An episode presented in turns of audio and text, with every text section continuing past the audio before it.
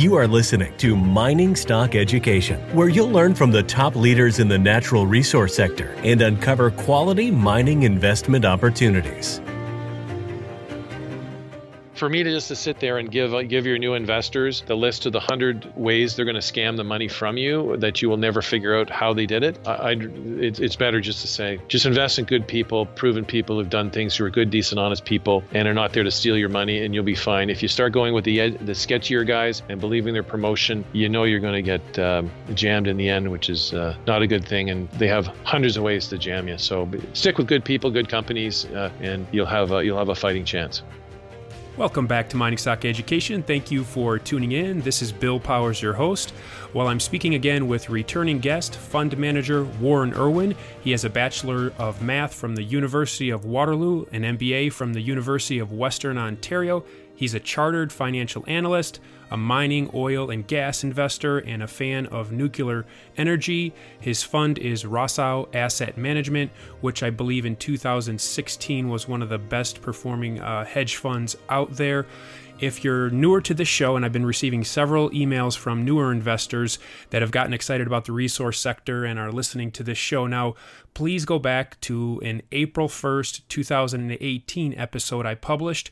That was with Warren. That was at PDAC, which is a big mining conference in Toronto, 2018. And the title of that was Discerning Mining Stock Scams from Bre-X until today. And in that episode, Warren shares how he turned a quarter million of his own money into $5.6 million uh, with the Bre-X scam. Of course, he didn't know it was a scam, but when he discerned it was a scam, he then shorted it and made money on the Bre-X fall. That was the biggest mining scam of the 90s.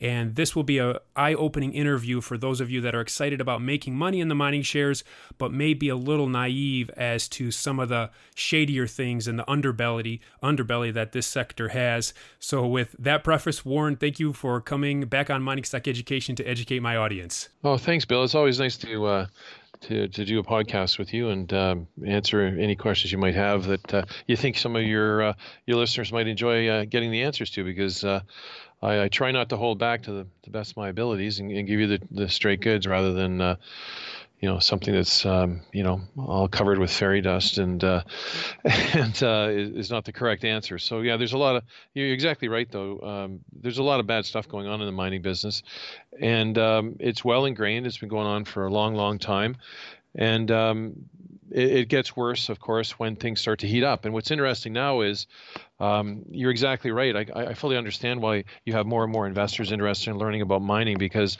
uh, currently the way things are, are happening globally uh, in the printing of money, um, when there is a rush to real assets, and you're, you're starting to see a little bit of it now, um, mining is a great place to be because you know you're buying you know you're buying the copper you're buying the gold you're buying all the other metals that are in the ground and they're not being printed yet. The stuff you buy buy them with is being printed. So there's a strong tailwind that will really help uh, the appreciation of these commodities over the next uh, the next coming uh, decade or so because of all this uh, the inflationary pressures because of the the printing of money. But we'll see, we'll see what happens. Uh, there's a couple other factors that could impact things like um, you know the, whether you get into the velocity of money and things like that. But um, uh, generally in inflationary times, uh, you know, commodities aren't the worst place to be. Well, Warren, I want to start off with picking your brain about pre-IPOs or companies that are looking to do an RTO to go public. Uh, recently, I've been offered in the last month, for 30 to 45 days, several pre-IPO financings, both from companies that just reached out to me or through my broker. So, and I also want to preface it by saying for the retail investors that are listening to me, uh, I have gotten some feedback that from just a few, not a lot, but that have said, Bill, why are you talking about private placements and accredited investor type things when most of us are not accredited investors? Well, because this is a venture industry and sector, you need to be aware of the dynamics of private placements and how companies go about raising money and some of the games that are played there for you to understand the disadvantage that you have as a retail retail investor and also so that you can just be aware of how the industry works and perhaps one day you would be an accredited investor. So with, with that preface out there, Warren, when it comes to pre-IPO financings, when the company is seeking to raise 5 to 10 to 20 million dollars a junior miner that is usually an exploration company before they go public as you know there's many rounds of financing that occurred before there often at of fractions of what they're offering a major round pre-IPO If you're offered a pre-IPO round, what are you looking for? What are some of the games that are played? What should we be aware of? Well, you know, Bill, there are so many games being played in that market. Uh, I can't even begin to, um, to, to, First of all, I'm not. I, have been in the business a long time, and I and I frankly have not learned all the tricks. Um, the guys out of Vancouver, mining stock promoters there, uh, there are some real geniuses out there who know how to really, really put the boots to investors by getting in early, uh, parking their shares in a whole bunch of different ways in which, so the typical investors um, will not know who they're really trading with. Uh, for instance, if uh, you know, let, us assume you've got an honest mining company, they'll they'll want to make sure that uh, some of the principals in the company get get compensated for having set up the company and taken the risk and had their industry contacts uh, used to help acquire some mining property. So it seems pretty reasonable that some of those guys get in at um, you know, get a, you know, let's say a, a, penny, half a penny, whatever the number is, to make sure that they get a, a decent sized position. And, and that helps all investors at a later date by having some of the key principals uh, with with some cheap stock, right? So they're they're in the same camp as you. They've got cheap stock, but it's really because they put in a lot fair amount of sweat equity, use their contacts to get properties, things like that.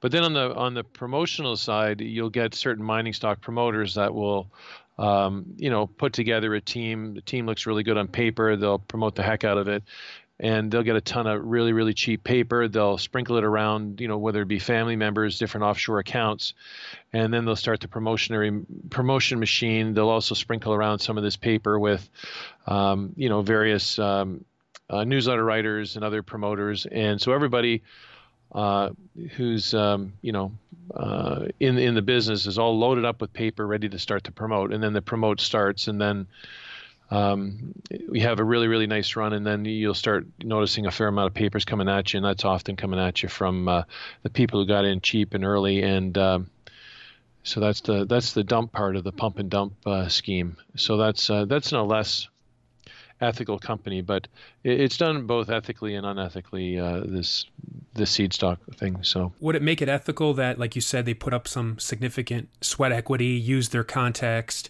and that therefore they can you know be entitled to that cheap founder share? Yeah, that's exactly right. You just have to look at that's what I try and look at. I say, well, who has a who has the cheap paper, and what did they do to get it, and did they really legitimately earn it?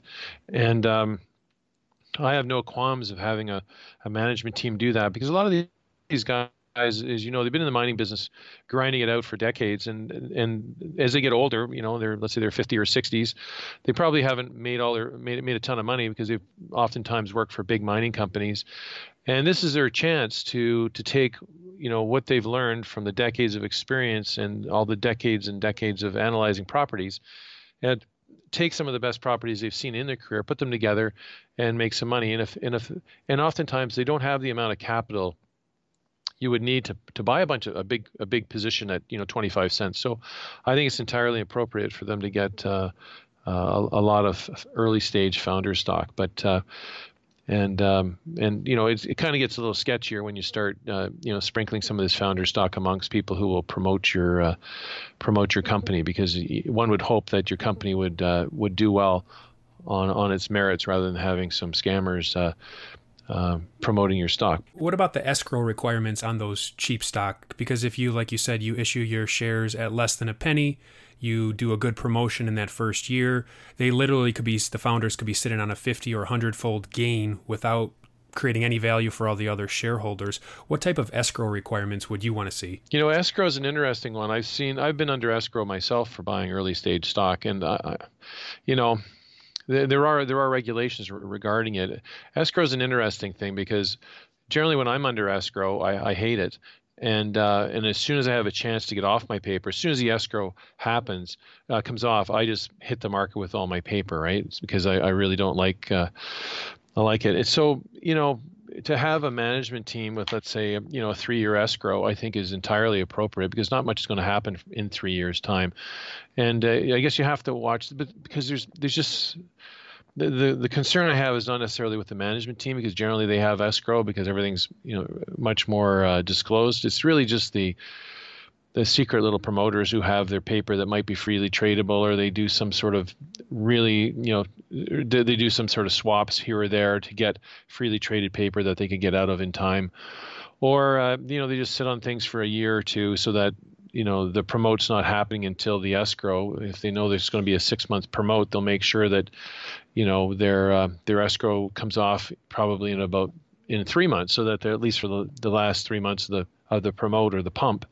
uh, they're in a good shape to dump. Um, so that's that's something you, you kind of have to watch. But you know a lot of this stuff is going on behind the scenes, and investors really do not have the, the level of disclosure that you need because the people who are doing it illegitimately uh, have are way way smarter than me when it comes to this, and I haven't figured out all their games. And uh, you know, and the, you know, there, there's some geniuses out there who who really know how to promote and really know how to make lots and lots of money. Uh, my favorite ones is when you take a look at these promoters that are, are are out there, and you never see a paper trail anywhere of them any owning any shares, selling any shares, getting any seed stock. They're all doing it through shell companies, offshore companies, through their par- through their parents' stock account, through their wives' stock account, through everything. It's just it's it's they're they're pretty good at what they do, and, and it's tough to go against them because myself and a typical investor does not know all the tricks that are involved in it. And is there any way that you could actually re- research it? I mean, they at most it seems like they get a slap on the hand, but for the average guy trying to figure this out, is there any way we could research it? Yeah, what I do is I don't if I feel I need to research it, I just don't even go and get involved. Right? Like there's certain there's certain promotional groups out of Vancouver that I just stay a million miles away from because you know they're playing all these tricks. And it doesn't matter if you know specifically which offshore company they're using or or what they're doing but um, you just know that it's happening behind the scenes. So i just stay away from those guys generally because i know that i'll finish up second best. Um, so I just generally try and stay away from that. Another way a company can go public is through a reverse takeover RTO. What are your thoughts on RTOs and what should the average retail investor uh, be watching for this? Yeah, RTOs, um, you know, I've been involved in a bunch of them. Uh, RTOs can be good and bad, right? Like the one one problem with an RTO and a, a, a, RTO meaning reverse takeover, basically where a private company sort of vends its assets in to a, a small, uh, usually a small public company that's already has the listing, already has shareholders, and they get a number of shares uh, for vending in their um, vending in everything. So um, um, the benefits to that are that sometimes if you get a really really good group that owns the the shell company that was used, um, what you're able to do is uh, get a whole bunch of great shareholders involved in the deal, which is really really good. So if you have let's say the new the the shell company being used has 30 to 50 new 50 shareholders, they're all sophisticated, they're all guys who have a small small amount of money in the in the market and they have a lot more money to follow up upon success of the project. Those are great shareholders to have. Um, the risk of an RTO is, of course, if your shell is not clean, and um, and there might be some liabilities in it or other other bad things in it. I've heard people, uh, friends of mine, have done RTOs and were uh, a little uh, a little uh, lax in doing the due diligence prior to, and then they did the RTO, vended their asset into this public company, and then found out that there was tons and tons of issues. Um, so that's um, uh, and, and they spent years and years cleaning that up. So that's not a good thing of RTO. So you just have to be careful. But most most people generally get clean um, clean shells, and they um, and uh, RTOs go reasonably well. And the reason you'd go with an RTO is uh, it's it's quicker and faster at times than just going the whole you know grind it out through a prospectus route for uh, for a company. So uh, that's sort of why our reverse takeovers are done versus just going through the whole going public process right from scratch. Warren, you're a chartered financial analyst, and when it comes to the the financial statements of junior miners, pre-revenue junior miners, what would be the top three things that the average retail investor should look for in a financial statement to see if there's any shenanigans being played? Oh man, man, where do you start? I try not to spend a lot of time on the financials uh, myself. I try and focus on more the, more the geology and whether or not they they're actually making progress on. Um, uh, on the project, and I generally only back people who are ruthless, ruthlessly cheap when it comes to to spending, and they are honest. So, I don't really spend a lot of time going through all the expenses. As you know, there have been uh, there's there's a poster child for this recently here. Um, you know, fission uranium, I think, has gotten some grief here recently. I don't know how it's going to turn out um, about some of their expenses and whether they were properly accounted for and things like that. But generally, what I try and do is I try and avoid that right from the beginning. Again, if I feel that I have to go through the financial statements, uh, which are generally, frankly, lousy disclosure, um, and look for expenses and how money's being spent and that sort of thing. I really shouldn't be invested in that company. I think of uh, you know certain companies I'm involved in, and, and in general, the, these guys are are are total cheapskates, and they don't pay themselves a lot of money. They don't pay their staff a lot of money. They don't have huge expensive offices, and a lot of the money gets put in the ground. And uh, their staff uh, is generally remunerated more with uh, with options, and they'll take you know very small base salaries in there. Every so everybody's in there based on the success. I do get concerned when I see if I do see companies that are lifestyle companies. I remember once an example uh, where uh, a CEO was having an affair with his rather attractive CFO, and his, the CFO, uh, if you went in and looked at the comp, um, she was being paid seven hundred fifty thousand a year, which is which is a pretty good good amount of money uh, for a CFO of a junior miner that's not in production, right? So you see stuff like that happen from time to time, and um, it's uh, you try and stay away from it. Like I, I again, I try and back people that wouldn't even do that nonsense in the first place, so that then I don't have to spend all my time looking at financial statements and finding out the way they're trying to scam the money out of the company. So I would rather just um, um, just invest with people who are seriously out there to find a mine and not create a lifestyle company.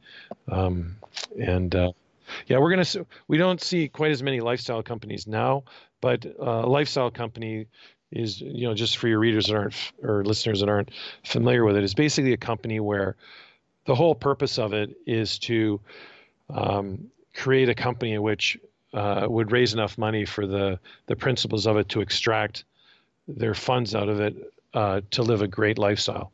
Uh, I'll give you a couple examples.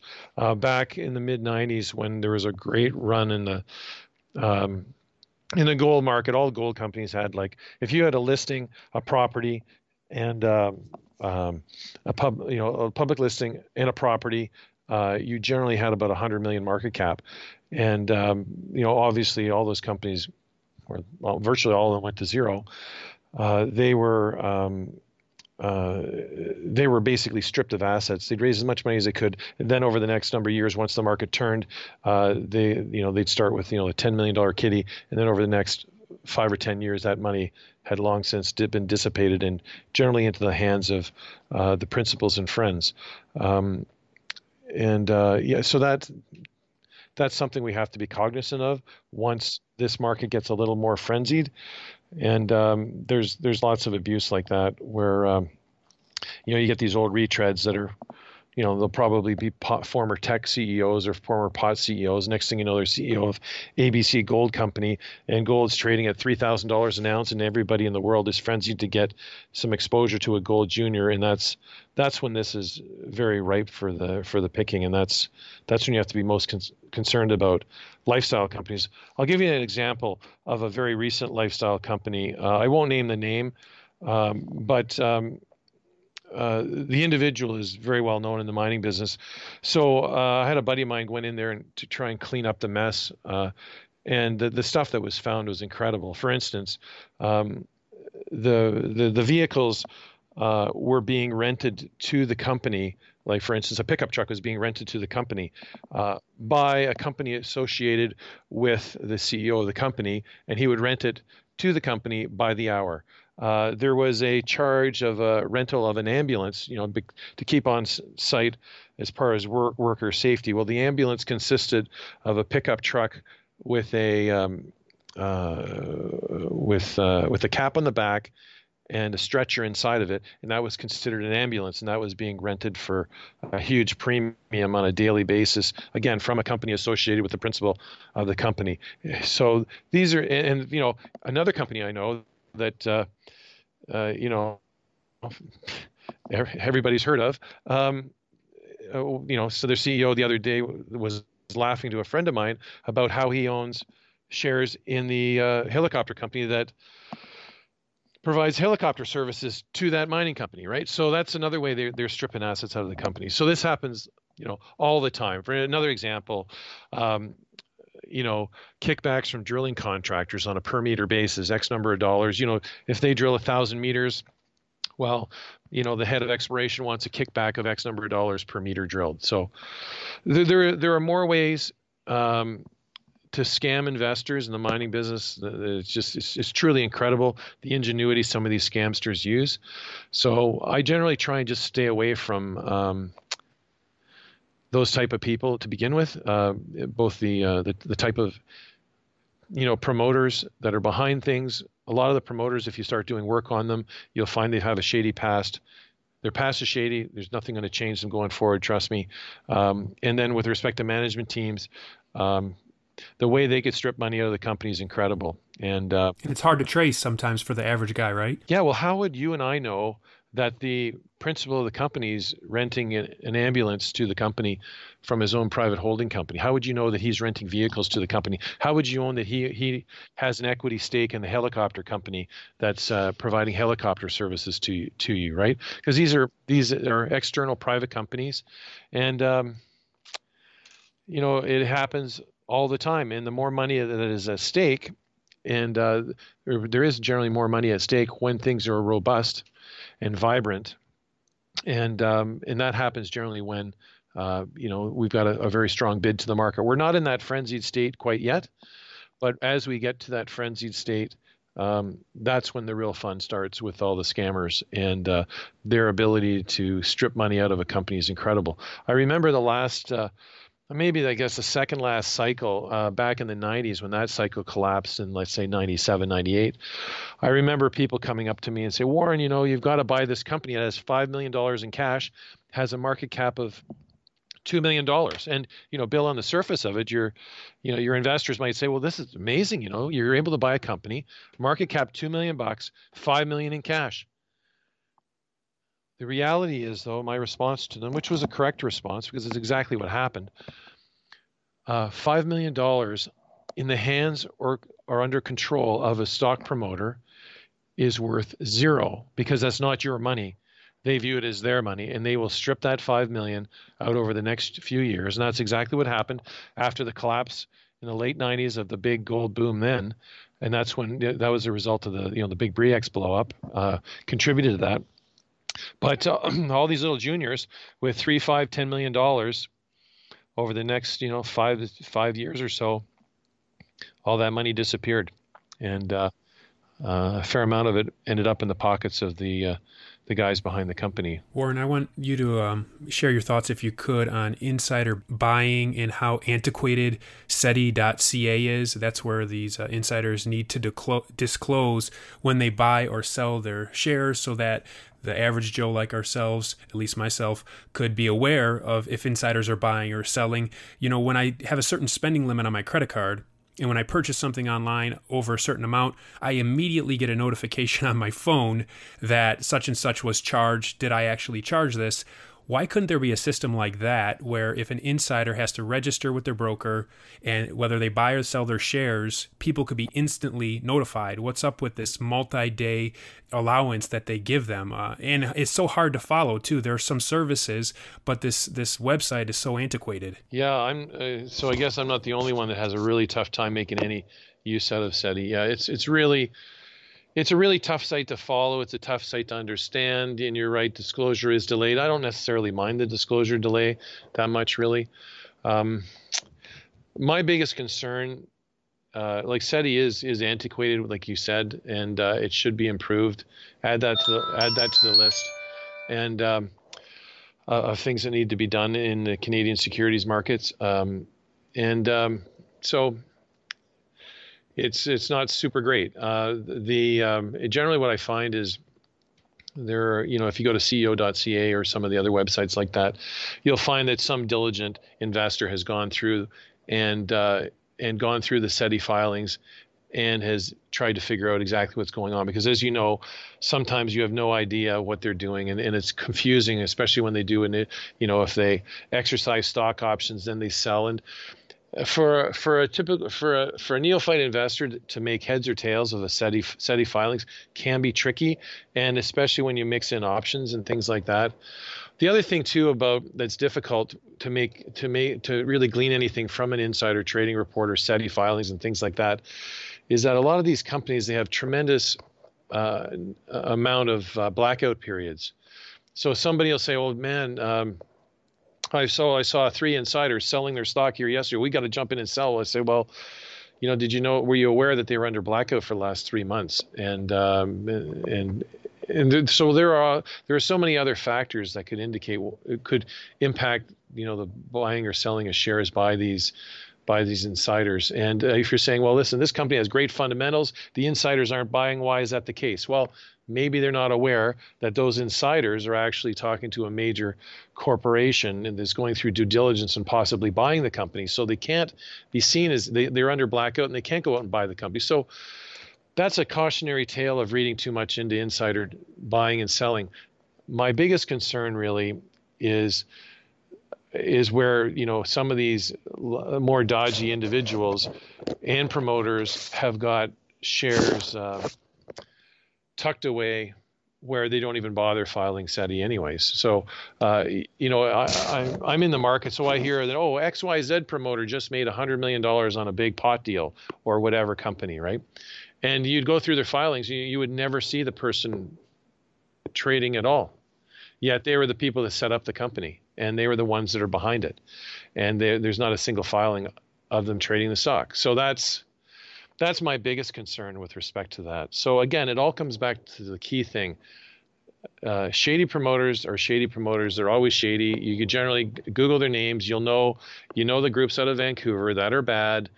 They're bad in the past. They're bad now. They'll be bad in the future. So just stay away from those people. That's uh, excellent advice, Warren. And I want to be respectful of your time. You've given us 30 minutes of uh, mentorship here. So Thank you very much. As we conclude, any final thoughts, or will that about do it? Well, you know, hopefully that's uh, of some use to some of your your listeners. Uh, I've been um, I've been burned by pretty much every one of these. Uh, uh, scams in one way or another, and that's how I learn.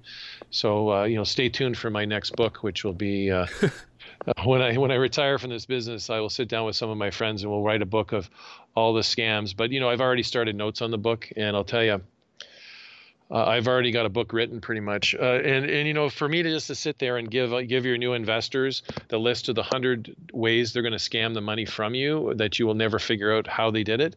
Um, I, it, it's better just to say, like we said, if there's one takeaway here, just invest in good people, proven people who've done things who are good, decent, honest people, and are not there to steal your money, and you'll be fine. If you start going with the the sketchier guys and believing their promotion, you know you're going to get um, jammed in the end, which is uh, not a good thing. And you know, th- there's they have hundreds of ways to jam you. So be, stick with good people, good companies, uh, and uh, you'll have a, you'll have a fighting chance. Excellent. Thank you for coming on today's show, Warren. Much appreciated. You're welcome, Bill. Have a great day. Cheers.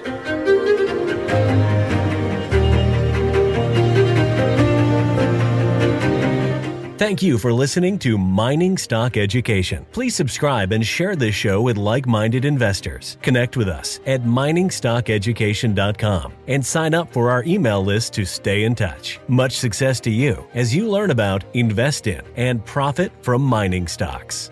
The mining business is one that generates gigantic wealth. You know, a good drill hole that converts might cost fifty or hundred thousand dollars, and it might discover something worth a couple billion. There is no sector that I know of that has offered up as many predictable circumstances uh, where there was the possibility, certainly not the certainty, but the possibility of 10 for 1 returns, as there is in small cap and micro cap mining stocks concomitant with that, if you don't do the work, or even if you do do the work and don't discipline yourself on the sell side, there are very few places in the world where you can lose as much money as quickly as in mining stocks, too. I just started to study up on mining stocks and I just became fascinated because this is such a tiny sector and it's so volatile that either you could really you could do really really well or you could pretty much get blown out of the water really quickly the mining sector is a very risky sector. It can take your money very, very quickly. Don't fall in love with stocks. don't be overly confident. And just do your work as best you can. Do your very best. But don't fall in love and don't get too overly confident because um, that's a recipe for disaster. I have met, you know, professional retail investors that have made a tremendous amount of money on the junior mining space. Some of them aren't accredited and they just they spend their days researching, talking to people, being on the phone, being pouring through financial documents, but it requires commitment.